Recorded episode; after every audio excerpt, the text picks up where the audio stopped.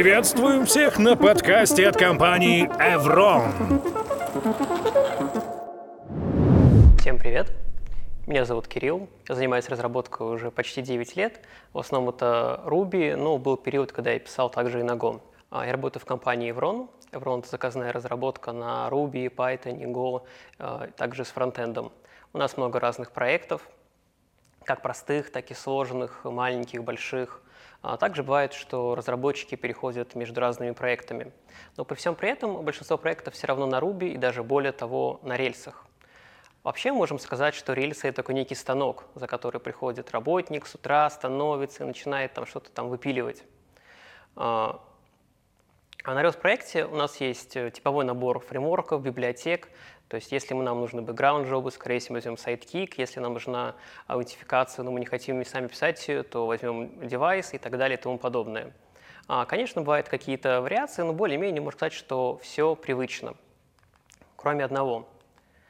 А мы можем сказать, что рельсы, сама их структура их объясняет нам, где у нас лежат роуты и связанные с ними контроллеры, где лежит ORM, э, модели, какие у нас есть таблицы, какие связи между таблицами, где у нас лежат сериалайзеры, шаблонизаторы, хелперы, ну, все, что нужно для отображения.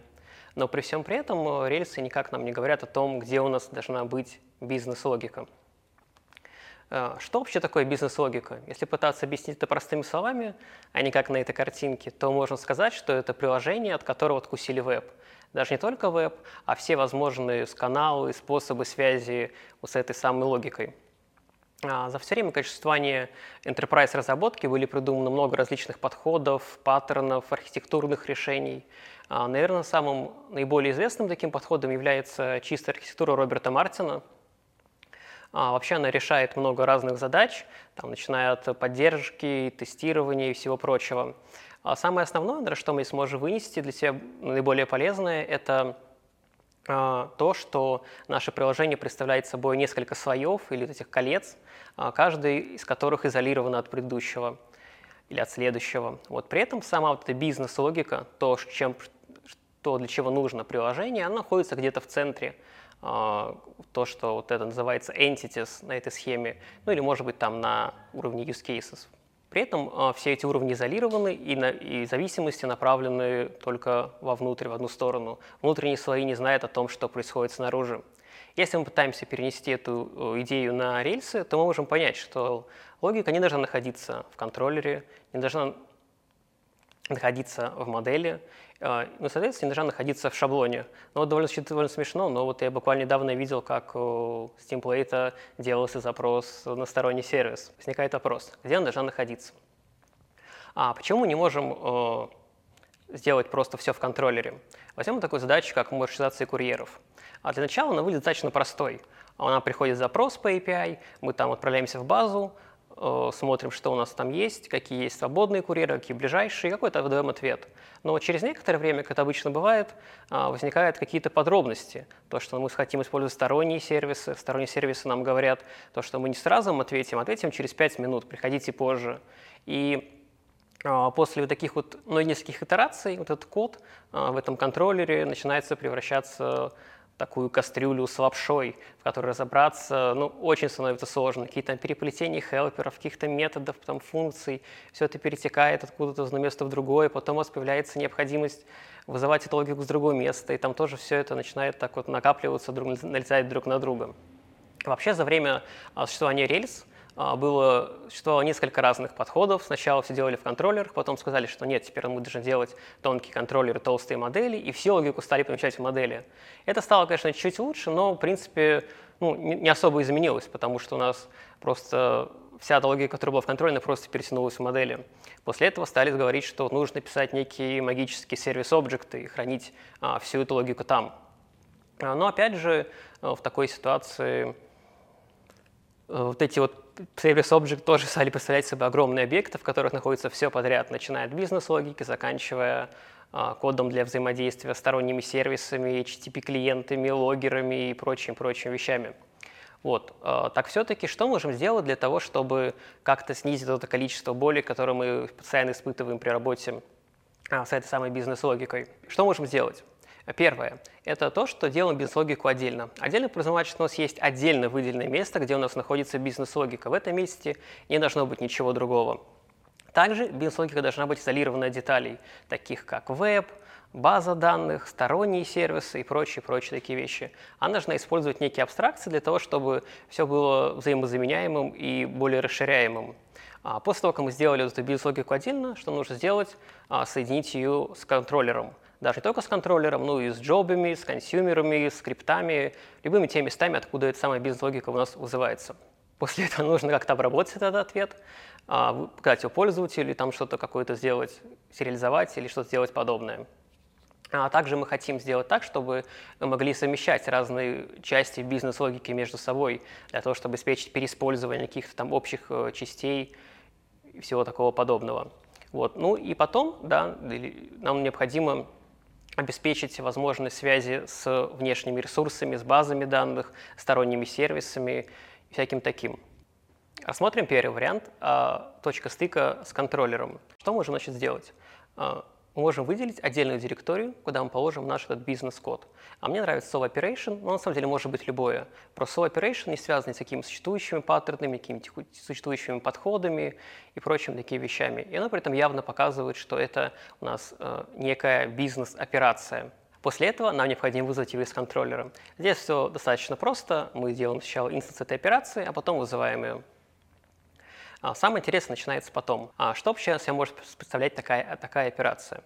А, вот пример приведен на слайде. У нас может быть три шага. Сначала мы должны проверить то, что транзакция находится в состоянии, что мы можем и подтвердить, что у нас там не закончились попытки подтверждения, что с предыдущего раза не, там прошло достаточное количество времени.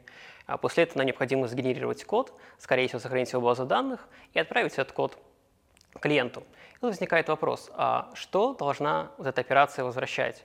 А, за вот как бы исторический период там существовали много разных способов, начиная там возвращать какие-то true, false, nil и прочие вещи. Может быть, там делать rise каких-то эксепшенов, а потом там э, их делать rescue и так далее и тому подобное. Вот, наверное, как бы все-таки самым сейчас оптимальным вариантом является использование неких а, result объектов, которые можно а, после прохождения этой бизнес-логики спросить, было ли все успешно, было неуспешно, и получить какой-то контекст. В случае успеха какой-то, может быть, там данные, а в случае ошибки какое-то описание этой ошибки. Но если посмотреть опять же на этот код, то есть можно заметить, что у нас по сути есть как бы три шага, но после каждого шага нам приходится писать uh, return что-то там, unless что-то там, или return там if. А было бы хорошо, если у нас был бы какой-нибудь способ, который позволил бы нам избежать этого повторения и сконцентрироваться только на наших шагах. Вот. И благо такой способ есть. Одним из вариантов может быть использование библиотеки dry monads, оттуда нас интересует монада result, а, вместе с do notation. А идея в том, я не буду сейчас особо акцентировать внимание на монадах, для чего они нужны, для чего их использовать. Нас из всего этого интересует uh, result. Можно рассматривать как некий составной тип, который может принять значение либо success, либо failure. При этом uh, каждый и success, и failure может иметь какой-то контекст, который покажет, uh, что у нас случилось, какая у нас была ошибка. А Do Notation позволяет как раз избавиться от этих постоянных проверок и строить код таким образом, что если у нас происходит failure, то выполнение текущего метода заканчивается, failure возвращается. А если же там был у нас success, то значение, которое там находится внутри, оно разворачивается и присваивается в переменную. А также вот такие операции – это хорошее место для того, где мы можем хранить а, наши валидации. Я являюсь сторонником идеи, то, что валидировать нам должны не какие-то там наши доменные объекты, а те данные, которые приходят в нашу систему извне. То ли это какой-то пользовательский input, либо это там, сторонний сервис нам какие-то данные послал. А, идея в том, что мы валидируем структуры данных, которые нам приходят, и после этого на основе них уже создаем полностью валидные объекты. Таким образом, а, мы не допускаем ситуации, когда у нас может быть какой-то объект, который там наполовину правильный, наполовину нет. А также это можно использовать Dry Validation. Ну, раз мы используем Dry Monads, можем дальше использовать остальные а, библиотеки из DryRB, благо они там между собой хорошо совместимы. Dry Validation позволяет, опять же, использовать различные там, вариации проверок, может иметь э, обязательные значения, опциональные, типы конкретные, заполненные, не заполненные и далее и тому подобное. А, после того, как мы непосредственно вызвали нашу операцию, нам нужно как-то понять, что нам делать с результатом. А, тут, опять же, достаточно простая ситуация, потому что мы знаем, что у нас все вот эти операции возвращают результат, мы можем просто проверять а, тип этого результата и в зависимости от этого просто выполнять разные какие-то код, различные обработчики. А, на самом деле вариант, который покрывает 80% а, всего использования, представлен на этом слайде. То есть тут, довольно, тут все достаточно просто. Если у нас есть там success, то мы берем значение, которое находится там внутри, и каким-то образом сериализуем его и отдаем пользователю. Соответственно, с ошибкой происходит то же самое. А тут еще есть такой важный момент, а, что вот при виде такого кода может возникнуть некоторое желание использовать внутри наших операций какие-то HTTP-статусы или что-то подобное. Вот так лучше не делать, потому что тем самым у нас нарушается вот эта вот как раз изоляция, вот это у нас как раз уровень изолированности, потому что у нас бизнес-логика начинает знать о том, а, что у нас находится снаружи нее, то есть у нас какой-то веб какой-то есть с какими-то статусами. Вот. Если вам нужна какая-то конкретная обработка статусов, то можно написать ее отдельно в том же контроллере, там, где этому как раз самое место. Вот. Тут, опять же, вот эти dry monads result обладают достаточно широкими возможностями по кейс-сравнениям. Если у вас новая версия Ruby, можно использовать даже паттерн матчинг. Ну, например, на слайде представлен вариант, что если у нас пустой код success, в котором нет никакого значения, то мы просто возвращаем head. Пустой ответ. А, вот. Что нам дальше делать, если мы хотим а, связывать различные части бизнес-логики между собой? А тут все тоже достаточно примерно продолжается такая же идея, только тут происходит то, что вместо того, чтобы использовать какую-то там бизнес-логику напрямую, мы используем инъекцию зависимостей. Это позволяет нам, а, опять же, изолировать одни части бизнес-логики от другой. Э, на данном примере используется dry initializer, но на самом деле можно все это обойтись без него. Можно написать обычный метод initialize, обычный конструктор, в котором будут перечислены а, все эти аргументы, которые нам нужны в качестве зависимости. Вот. Опять же, тут еще вот интересный момент, то, что мы используем зависимости для инициализации объекта. То есть мы проинициализировали объект, получили все его зависимости, и только потом, вот на этом же инстансе, мы вызываем метод. То есть мы не вызываем э, метод там, класса, мы не храним, мы не используем методы класса, в принципе, вообще для этого, а, ну, как точку входа. Вот, потому что мы разделяем отдельно инициализацию зависимостями и вызов. При этом у нас получается эта операция, она получается stateless, она не хранит в себе никакие э, там, данные аргументов, потому что мы их никуда не, сохраняем какие-нибудь какие там переменные. Вот. Э, опять же, такой подход очень удобно использовать в тестах, потому что если у нас э, вот есть такая какая-то часть бизнес-логики другой, мы можем заменить ее в тестах на double, потому что мы используем инжекцию зависимости, это сделать очень просто. Опять же, тут в данном случае, благодаря тому, что мы используем метод call, мы можем вообще заменить это на лямбду, который вернет нам тот же самый success или failure, это будет еще немножко проще. Вообще руководствуясь принципом, то, что мы любые классы, которые у нас есть где-то внутри, мы их не пишем, а используем их как зависимости. А, это достаточно просто сделать, но при этом как бы развязывает нам руки в дальнейшем, если мы захотим что-то изменить. Это будет намного проще. Вот. Также такой подход обеспечивает нам унификацию интерфейсов, да, потому что мы знаем то, что каждая операция нас возвращает success, поэтому мы можем по-разному их чейнить. А, в предыдущем варианте у нас, где был а, генерация кода, мы просто заменили метод на вызов а, другого класса, и у нас ничего не изменилось. У нас этот yield, который do notation, у нас остался на, на прежнем месте. А вообще вот такой подход называется Railway Oriented Programming. Он призывает собой то, что можем представить нашу вот эту последовательность выполнений как такие вот рельсы. Если на каком-то шаге случилась там неудача, что-то там пошло не так, а мы просто переходим по другим рельсам и сразу попадаем на выход. Если же все хорошо, мы продолжаем дальше двигаться. Notation как раз является а, вариантом реализации вот этого Railway-Oriented Programming. Основная вообще особенность, а, точнее опасность, которая у нас может возникнуть при использовании такого подхода, написании кода вот этих вот операциях, это анемичная domain model. Она проявляется в том, что у нас полностью как бы исчезают какие-то объекты, которые имеют смысл в, нашем, в нашей предметной области, и все операции с ними, все там различные запросы к ним превращаются в вот эти вот операции. И, и потом это может привести к тому, что вместо того, чтобы там просто какой-то вызвать просто метод на модели, мы берем объект и тащим за ним в разные места две, три вот этих вот операции – То есть многие люди считают, что никакой проблемы в этом нету, но я скорее отношусь к тем, кто считает, что такая действительно существует, к этому нужно это обращать внимание и по возможности как бы, да, пресекать такие вот э, случаи. А вообще я пользуюсь идеей, то, что все взаимодействие в системе можно разбить на две большие группы – команды и запросы, comment and query. А при этом вот эта идея query, то есть они никаким образом не меняют наши данные, не меняют никакие объекты, они просто там что-то проверяют и какой-то получают результат. Вот эти query, они хорошо, хорошо ложатся на методы наших доменных моделей, а команды, активные действия, которые что-то меняют, с целью которых что-то там поменять, а, они хорошо ложатся на вот эти вот операции. Вообще этот подход называется CQRC, да, то есть разделение запросов от команд. А, что касается переиспользования вообще кода, как новый разработчик, которому дали какую-то задачу, может понять, что происходит.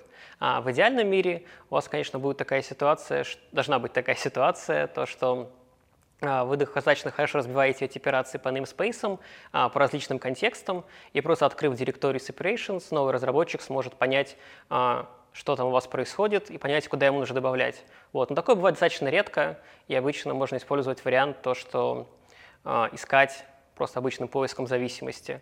Да, то есть может быть зависимость такая же база данных быть, и можно поискать просто сначала по Active Record модели, где у нас, где у нас она используется. Тем самым подходим к нашему четвертому а, варианту а, связи бизнес-логики а, с базой данных. На самом деле она очень похожа связь бизнес-логики с другой бизнес-логикой, потому что база данных – это такая же зависимость.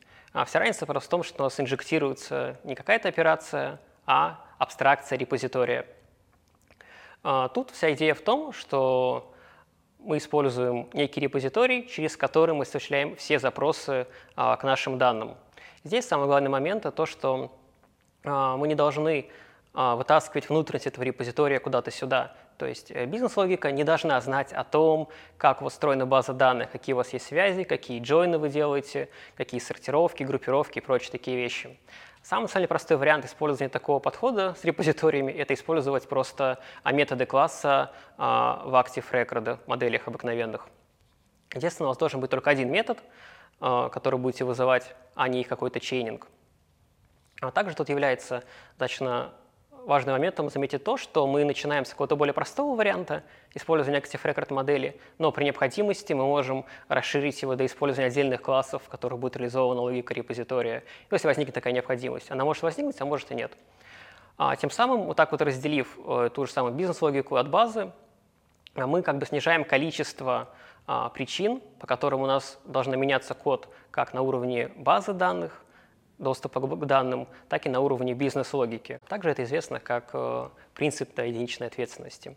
И в качестве бонуса можно рассказать про транзакции.